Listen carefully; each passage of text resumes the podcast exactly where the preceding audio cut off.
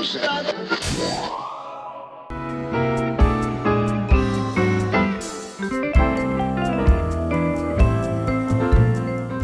迎收听母胎单身日记，在接下来的节目里，我将分享我的生活故事。如果你刚好也是母胎单身，又或者你对我们的生活感到好奇，都欢迎你跟我们一起继续听下去。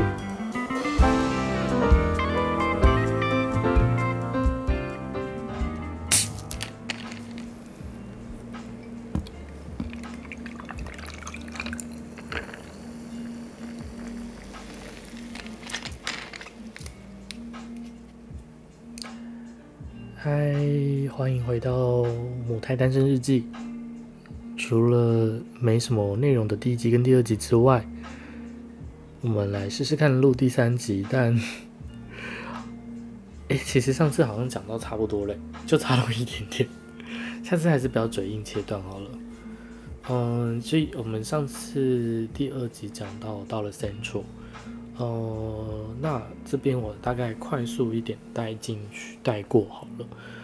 我在 Central 那边租的一个饭店叫 Bounce Sydney， 所以我这个大推就是，如果有人想要考虑背包客栈，就是去雪梨这一间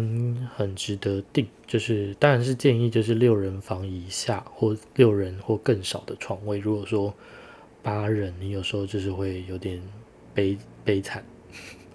可能通常会订到8人的话，通常可能住的人就是目的大概只有来 party， 不太怎么睡，所以你可能就会睡不太到。这是我的经验，大家可以参考看看。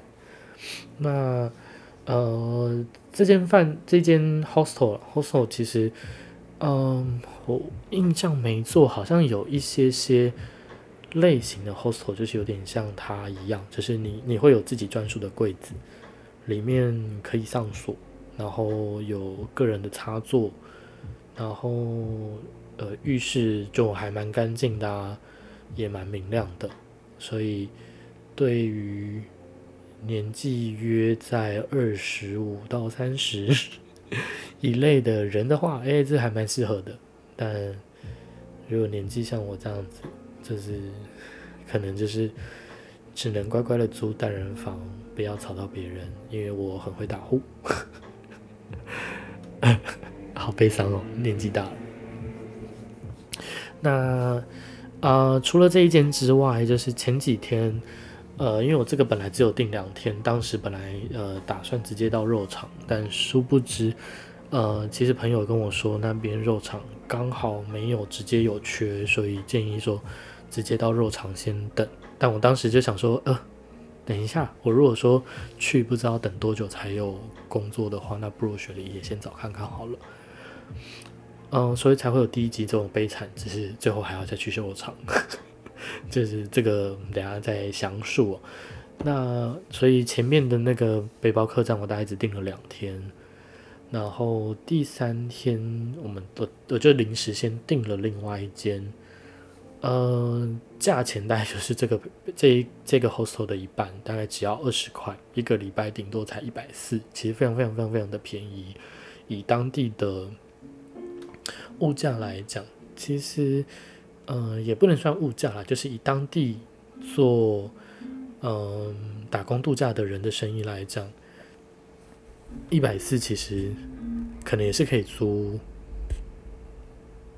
一个房间这样子，但在市区可能不是很好找。反正当时我并不是很熟悉啦，所以说就是先订了一个其他的背包客栈，价钱很便宜，便宜到炸。那就是这个时候就是要学习一下什么叫做1分钱1分货。虽然价钱只有一半，但是进去的惊吓程度恐怕不止2倍第一次体验到就是真的是一个文化冲击耶，就是背包客栈里面进去的时候啊，20块嘛，所以里面我记得好像真的不止8个人，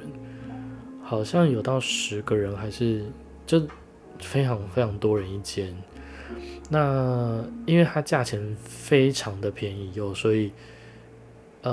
你进去的上下铺，就是随便你站嘛，所以你如果说有床位，就只能就是你晚进去只能捡剩下的床位，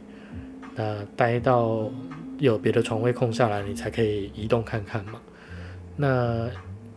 再次强调，因为它极便宜，所以那附上的东西都是非常非常的简陋，就是跟前面的 Hostel 相比，就是天差地远。那，我想一下哦，所以当时为了住宿这件事情哦，一时间还真的就是稍微吓了一跳。吓了一跳，就是一个很可怕的经验就对了。我第一天还就是先试着在那个 hostel 里面先睡，然后因为第二、第三天，我记得是直接有联络到我的大学同学友人的弟弟，在澳洲，就先去找他了。不晓得他本人愿不愿意提供他的本名，不然一直想花名或者是昵称好像有点困难。总而言之，他呢是个人非常好的呆子啊，好啦，他人真的很好。那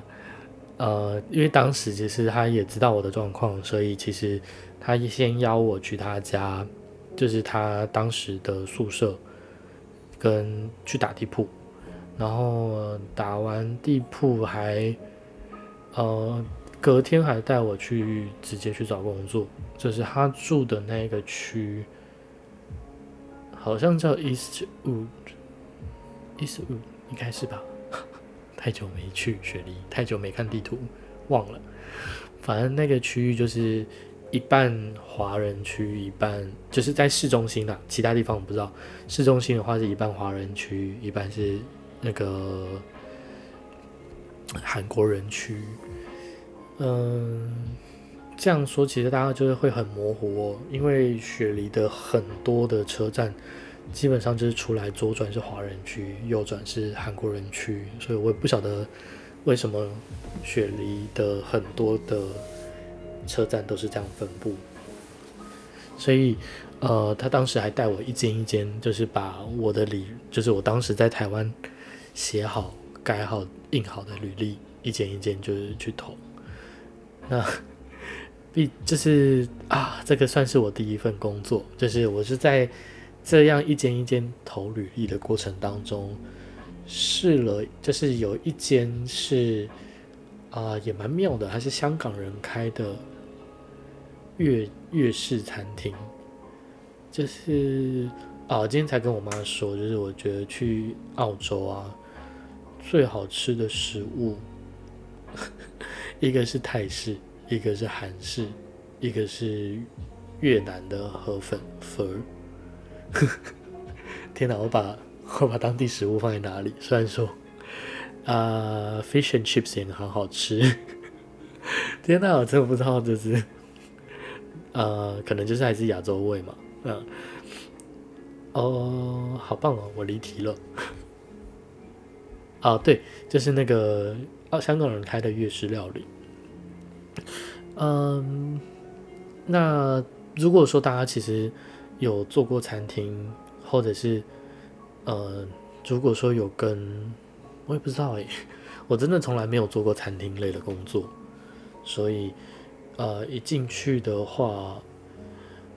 也是一个蛮妙的经验。那个阿姨，算阿姨嘛，就是她会前一天就先把隔天要用的牛肉汤全部都炖好，那她有一个很像热水器的炉子。就是银色的很大的一桶，基本上就是可以把一个人就是塞进去的那个大小，有点可怕，但是它不会塞人吧，我相信。那早上一进去的时候，就是还要先把浮在最上层的油给捞掉。那你可以想象它这么大一桶，然后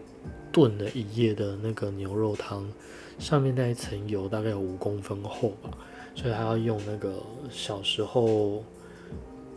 做营养午餐的那种超大汤匙去捞。那毕竟你知道新人新手村等级0经验0的一个小朋友呢，当然就是一个卡丘板蹲，手脚木讷，手脚迟钝，所以他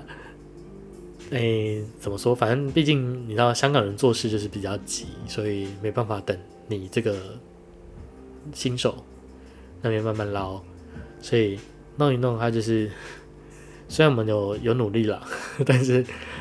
毕竟对方还是想说怎么这么不会捞